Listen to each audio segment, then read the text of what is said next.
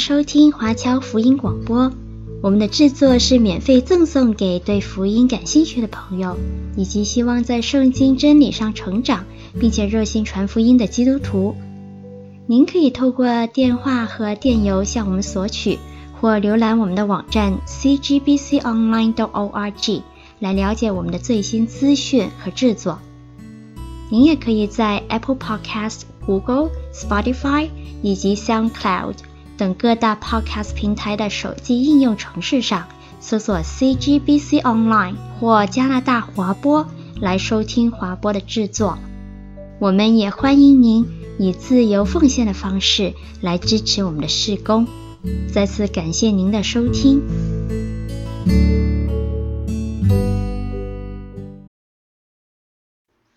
各位弟兄姐妹们平安。上一回跟各位谈到败坏生命的七种罪里面最不好说的淫欲之罪。那今天我们继续啊，就按着上次给各位看过的这个列表，我们从下往上谈第二种罪，就是狂怒 （wrath）。那各位留意到我对这一个英文单词的翻译是狂怒。可能跟平常大家听到讲到七种罪的时候用的那个词叫愤怒就不太一样。那正如我们上次所说的，淫欲跟性欲不是同样的东西。性欲是人类的正常需求，甚至可以说是上帝的特别礼物，是让人可以生养众多的一种恩赐。但是淫欲是对性欲不加节制的滥用。本质上是我想要就马上要得到的那一种失控的表现。那其实狂怒跟愤怒也不应该被完全划等号。早在几个月前，我有跟各位分享过一篇的信息，叫做“那不知道从何而来的愤怒 ”（Why so angry） 啊，在那篇里面就已经稍微有讲到一些跟愤怒这种情绪相关的事。不记得没听过的话也没有关系啊，欢迎去到我们华播的 YouTube 或者是 Podcast 那里听一下。简单总结就是，我不觉得愤怒是完全负面的。圣经里面也并没有告诉我们说不能够发怒，只是说不要因为发怒而去犯罪。事实上，适当的抒发怒气不但有助个人的情绪健康，其实也可以帮助我们自我认识。同时，让身边的人对你有更多的了解，知道你的底线在哪里，知道你在意的是什么事。我们甚至可以透过愤怒来荣耀神，就像耶稣在圣殿里面的发怒，把那一些在神的家中做生意的人赶走一样。可是，wrath 愤怒、狂怒有一点点不太一样。在牛津英文词典里面，这个英文单字的定义是 extreme anger。所谓的极端的怒气，近义词就包括了 outrage，一般翻译可以说是失控般的暴怒，或者是 fury，像火烧一样的烈怒，irritability，就是一种被激怒到不受控制的状态。然后这个词在用法上也带有一些比较负面的深层含义，包括了憎恨。包括了对某一些人或者某些群体产生的一种极端的负面情感，以至于到怨恨的地步。那当然，另外也有用来被比喻一些呃破坏性的力量，像圣经里面描述上帝的烈怒也用 wrath 这个词。上帝的 wrath 常常伴随着一些毁灭性的灾害。不管是在旧约的首多玛跟俄摩拉，还是在新约启示录里面讲到的装满神大怒的七碗，一出场就是毁天灭地的力量彰显。最后一个关联的用词是报复，因为对某些人、某些事愤恨引发出来的一种报复的行为。这一些的定义，我们等一下讲到狂怒的本质的时候会再回头看。现在先有一个了解。那在我们的新约圣经当中，耶稣又是如何讨论怒气这件事？那我想最直接的教导也还是在登山宝训里面。如果我们留心看登山宝训，其实登山宝训里面有很多我们觉得现在是有点不可理喻的教导。在上次我们讲到淫欲的时候，耶稣的登山宝训说要把眼睛挖掉，把手剁掉。这个说法就已经让人有很大的压力。这次我们讲到狂怒的时候也类似，在马太福音第五章二十一到二十二节这样说：“你们听见有吩咐古人的话说，不可杀人，又说凡杀人的难免受审判。只是我告诉你们，凡向弟兄动怒的，难免受审判；凡骂弟兄是拉加的，难免公会的审断；凡骂弟兄是魔利的，难免地狱的火。”单纯看中文的话，这一段还不是那么好理解。谁是拉加，谁是魔力？其实这一些都是亚兰文里面骂人的话。拉加就是骂人笨蛋的意思，那魔力就是说人是下贱，活该下地狱的意思。那如果我们看 NLT New Living Translation 英文翻译就比较清楚，这里说的是 "cosmon and idiot，就是骂人是白痴。还有 curse someone，咒诅别人。你如果这样子说自己的弟兄，就要承受法庭的审判，还有地狱的火。所以登山宝训的这一段也是很严厉，跟挖眼剁手差不多，甚至好像更可怕。所以我们也常常看到有人在解释的时候，就会用寓意的方式，稍微淡化一下这一种恐怖的感觉。那最常见的用法就是不要论断嘛。你怎么说别人，就要预备怎么样被别人说。骂人家下地狱，你自己就要下地狱。骂人家是白痴笨蛋，你就等着被人告。非常简单。那大概这一段唯一比较难解释的就是说，对弟兄动怒，会让我们教会里的弟兄姐妹说：假如我们的弟兄姐妹，我们教会的同工做错事情，那我们是不是带着情绪批评一下都不行？好吧，这边我们可以从两个方面来理解。首先，这里说的是不要随便发怒，要对自己的怒气负责。因为这里说到向弟兄动怒的后果是难免受审判。如果你要无赖一点来解释的话，就说这里没有说一定是负面的。所以原则上，如果有好的动机，用正确的方式为神发义怒，那没有问题。有问题的是随便乱发脾气的那一种而已。另外一个方面就是要留意，不要让自己的怒气失控，以至于造成我们今天标题上面所说的那种狂怒。我们可以看到，耶稣的这一段教导其实包含有三个动作，就是动怒，然后骂人，然后咒诅，是一步一步的升级。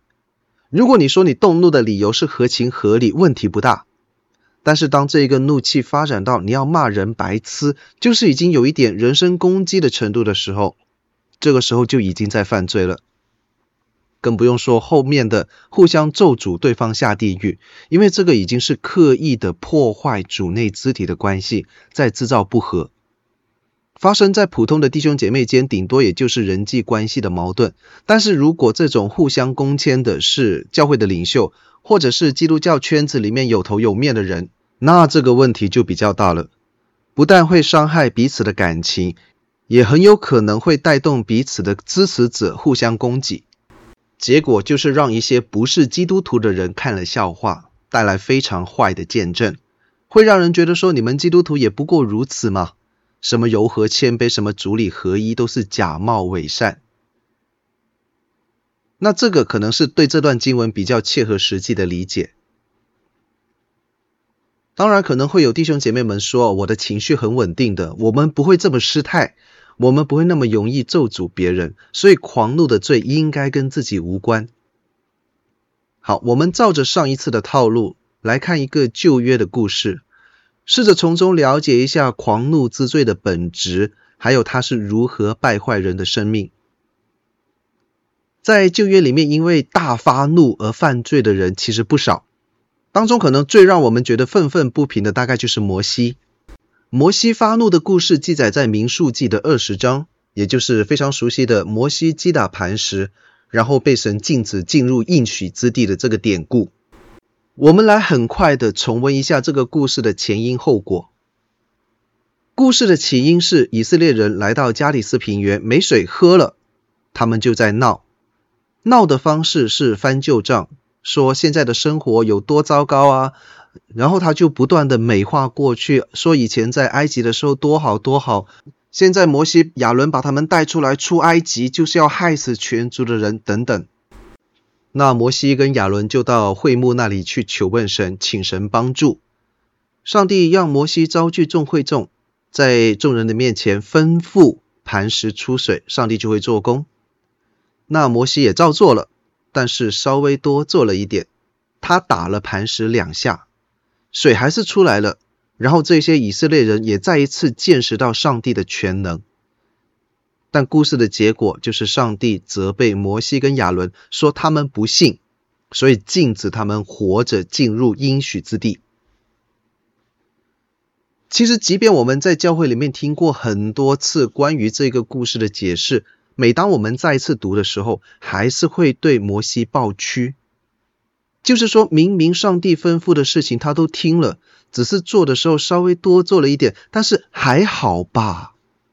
为什么要这么大反应？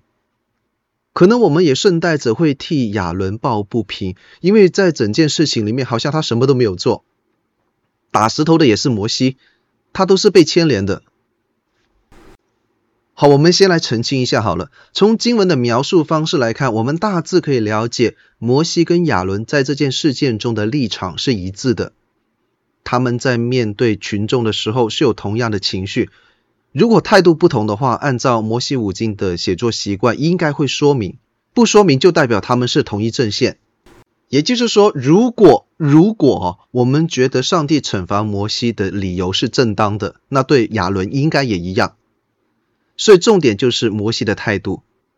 摩西当时当然是生气了，而且怒气非常的大。虽然在经文当中看起来好像是轻描淡写，但是摩西当时的打石头。已经是一种近乎失控的行为，他展现出对这些以色列人的不耐烦和厌恶。那至于你说这个怒气或者讲厌恶到了什么程度，是骂人白痴还是诅咒人下地狱？我猜大概是两者之间吧。那结果就是他被上帝责罚，理由不是发怒，不是他的动作粗鲁，而是不够信神。这个是上帝亲口说的，所以没有办法否认。而像摩西这样子一直都非常敬虔的先知神的仆人，正常来讲应该是不可能不够信神，应该不会不够尊荣神，除非他因为某一些理由失态了、失常了。那在这个故事里面，最合理的猜测，当然就是因为他的怒气或者讲狂怒，导致他犯罪。我们由此可以看到，狂怒的罪，它的本质远远不只是一种情绪跟情感的抒发而已，而是带着非常明显的行动。这种行动就是不加节制的随心所欲。我想发怒就发怒，我发怒的当下想做什么就做什么。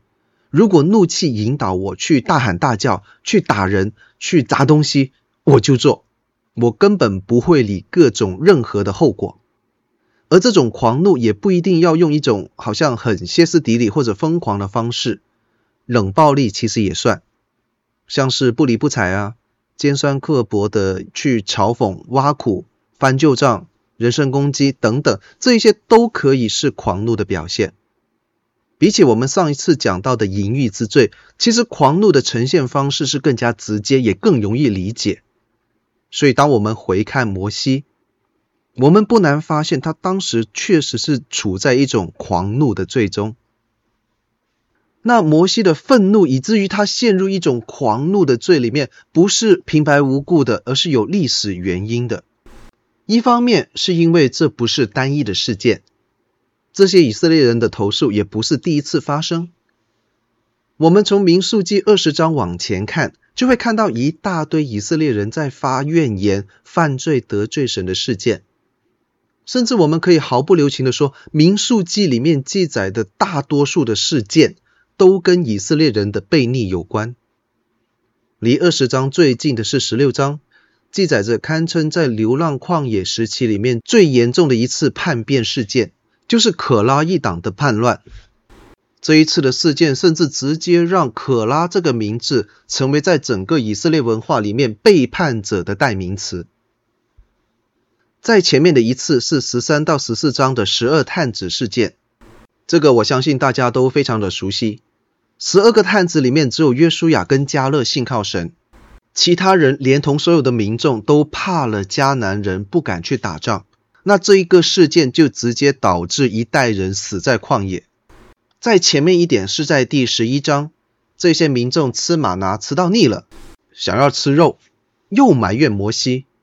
后来当然就获得耶和华的惩罚管教。各位，你要知道，《民数记》是一本以颁布律法为目的的书卷。在这为数不多的几个历史记录当中，大部分甚至所有讲的都是悖逆，就可想而知这一群以色列人有多糟糕。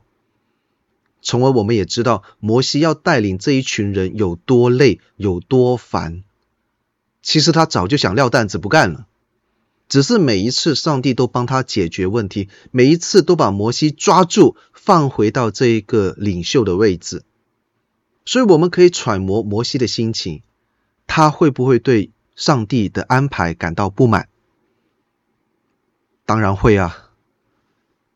这一种悖逆又悔改的事情一次又一次的出现，会不会削弱他对上帝的信靠？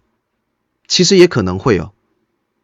所以这边我们可以看到，除了别人的原因以外，也许摩西的怒气也有一些自身的原因，当中首要的就是。也许摩西对这些上帝要他去做的事情感到厌烦，怎么每次都是这样子？怎么每次这些人都不会真正的悔改？我早就不想干了，为什么上帝还每次把我推回来？我好累。在平常没有什么事，摩西的情绪还算很稳定的时候，这些脾气、这些牢骚发一下也就算了。但是偏偏在今天这一个事件发生之前，摩西才刚刚经历过失去亲人的痛苦。在民数记二十章一开始，我们就看到摩西的姐姐以色列全族的敬拜主领米利暗死了。虽然说这个姐姐好像之前对他没有很好，好像还发动过一次叛乱，尝试推翻摩西的领导，但是毕竟这是自己从小一起长大的姐姐。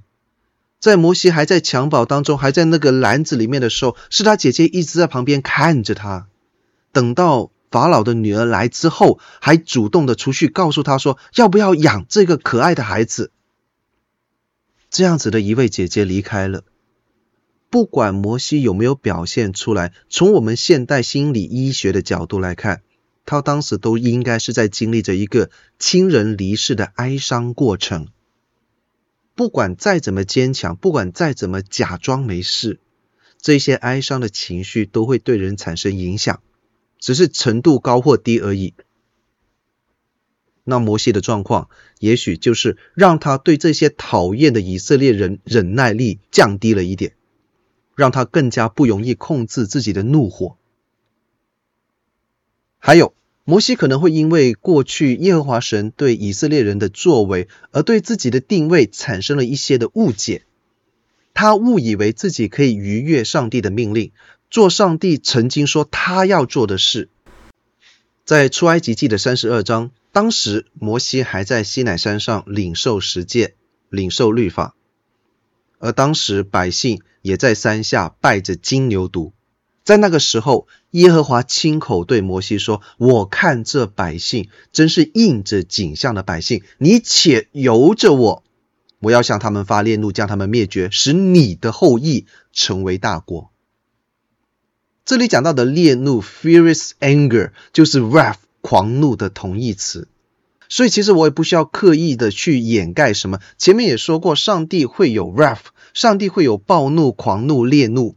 但是 wrath 出现在神的身上不是一种罪，原因非常简单，除了神是神，神可以随意做任何他喜欢做的事情，他可以随便表达他的情绪以外，更重要的是，上帝是全然的圣洁、公义跟正直，所以神发怒一定是因为公义的缘故，而且一定合情合理。当然，上帝也不会让他的怒火失控，但人不是神。即便是好到像摩西这样子的神人，也离完美好远好远。是人狂怒的理由不会完全因为公义，而一定会带有私心，而且也会在狂怒当中失控。从而犯罪，造成各种各样的伤害。在摩西的经历里面，我们可以看到狂怒之罪败坏人的方式也蛮直接的。首先就是让人厌倦神的呼召。在我们这一个节奏快速的现代社会，人是很容易遇见烦人的人事物。这些人事物总是不断的重复出现，即便我们是像摩西一样柔和谦卑的好基督徒，也还是会一样觉得烦。更何况我们比不上摩西。摩西当时面对着一群烦人的百姓，这群人经常去质疑他，经常去挑战他，经常搞一些事情让他很头痛。但偏偏这群人就是上帝给他的呼召，他想逃都逃不掉。时间长了。厌倦的程度就增加，特别对照我们自己的状况，如果你是一个认真想要过圣洁的生活，你想要服侍神，你想要帮助弟兄姐妹，你想要好好的过基督徒生活的基督徒，那你遇到这种麻烦人事物的频率就会更高，而且不光是在面对别人的时候，对自己也是。我们都知道，上帝命令我们要持守圣洁，避免犯罪。但是面对着常常来搅扰的私欲，却无可奈何。我们会觉得有些地方本来自己可以做得更好，觉得本来有些罪可以避免，但是还是会像以色列人一样，不断的犯罪。久而久之，就会厌倦自己，厌恶自己，连带着也会对上帝的呼召厌倦，因为发现上帝给我们的要求，我们自己根本做不到。因而就更容易恼羞成怒。本来自己长期处在这种绷紧神经的状态之下就已经够累了，偏偏人生无常，难免会遭逢一些打击。不管是像摩西那样子失去亲人，还是健康上有问题、失业、失恋、财务损失之类的挫折，都会进一步攻击到我们那个本来已经很脆弱的精神。也进一步让我们控制怒气的能力减弱，然后下一步就是让我们对神、对自己的认知产生混乱。摩西的状况只是其中的一种，类似的认知混乱还有很多。例如，在对神的认知方面，可能会过分的夸大或者是减弱神的某一些属性，像是认为神是全然的公义，毫无怜悯。所以，我们一犯罪就马上万劫不复，或者我们认为说神是完全的慈爱，所以自己犯不犯罪无所谓，随便做。在对自己的方面也是类似，像是以为自己现在虽然得救了，虽然是受洗了，还是满身罪孽，以为自己没有办法得救，没有办法可以日后见到神，惶恐不可终日。又或者另外一个极端，过分的自信，以为自己现在已经无罪了，就自以为意，随便恶毒的批评一些跟自己想法不同的人。这一些极端的想法都会导致人变得愤世嫉俗，还有偏激，对他人、对自己、对社会，甚至对神有诸多的不满跟愤怒。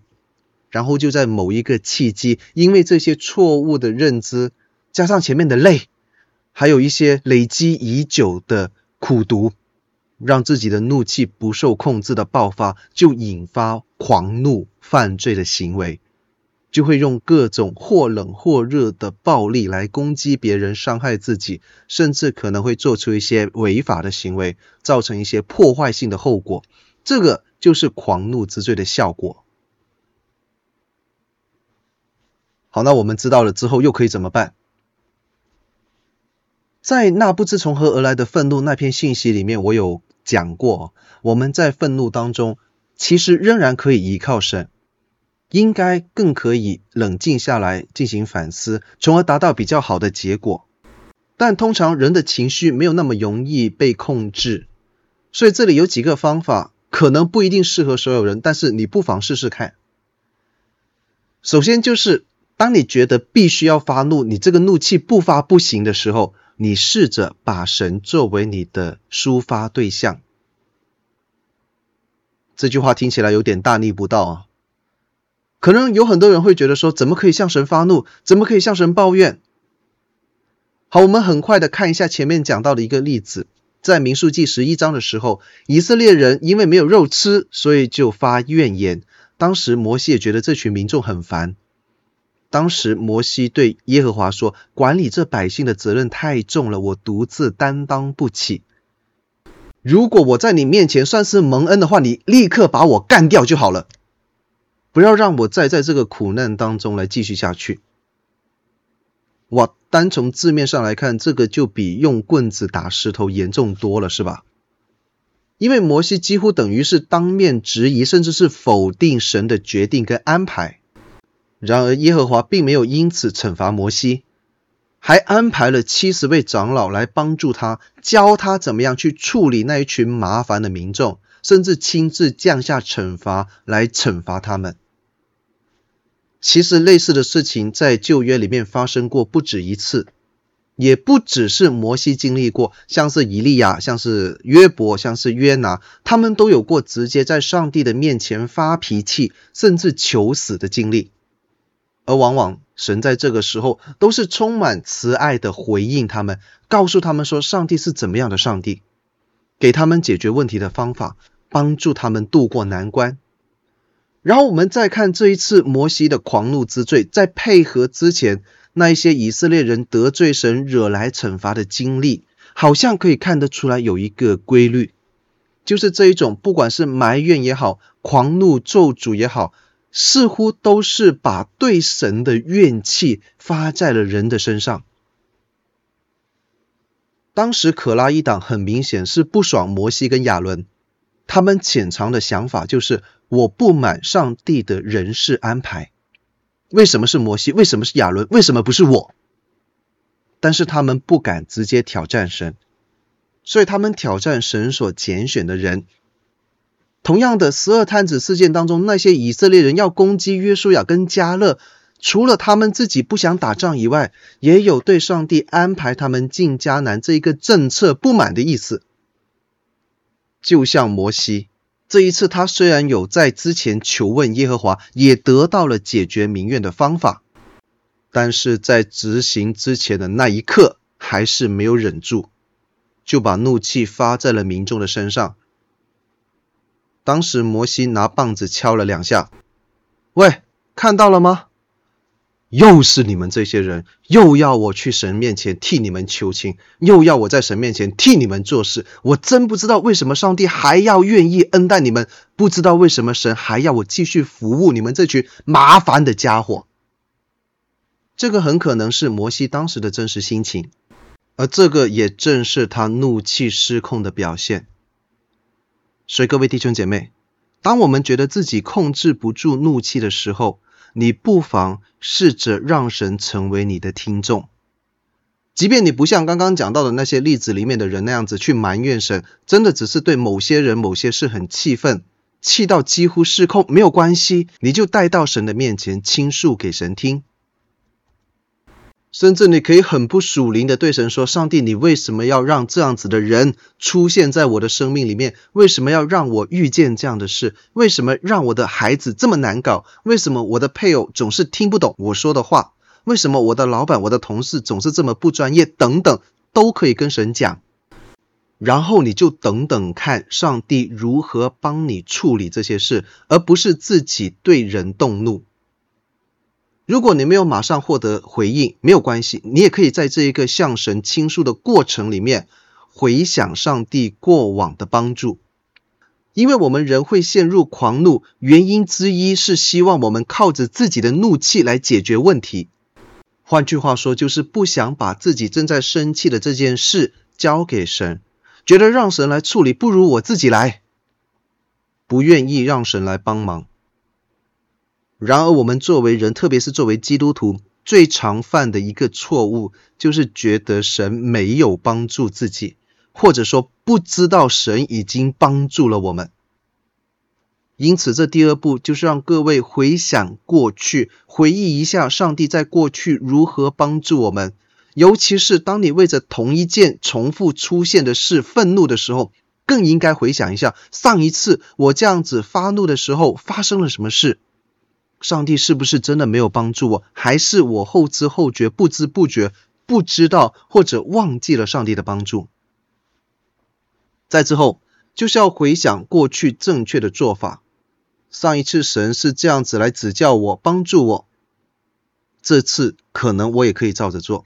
或许不一定是那种很超自然的经历，是上帝透过我们灵修的时候读到的经文，是教会牧者传道小组长他的一个教导，或者是福音广播里面某一个讲员讲的某一句话，就让我们豁然开朗，知道怎么样去面对那些烦人的人、烦人的事，知道怎么样去处理自己的怒气。就正如摩西，其实他很多次在神的帮助之下做了对的事情。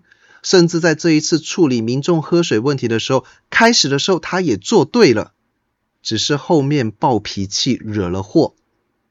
所以，如果我们要引以为鉴，很简单，就照着上帝的吩咐去做，exactly，那就对了。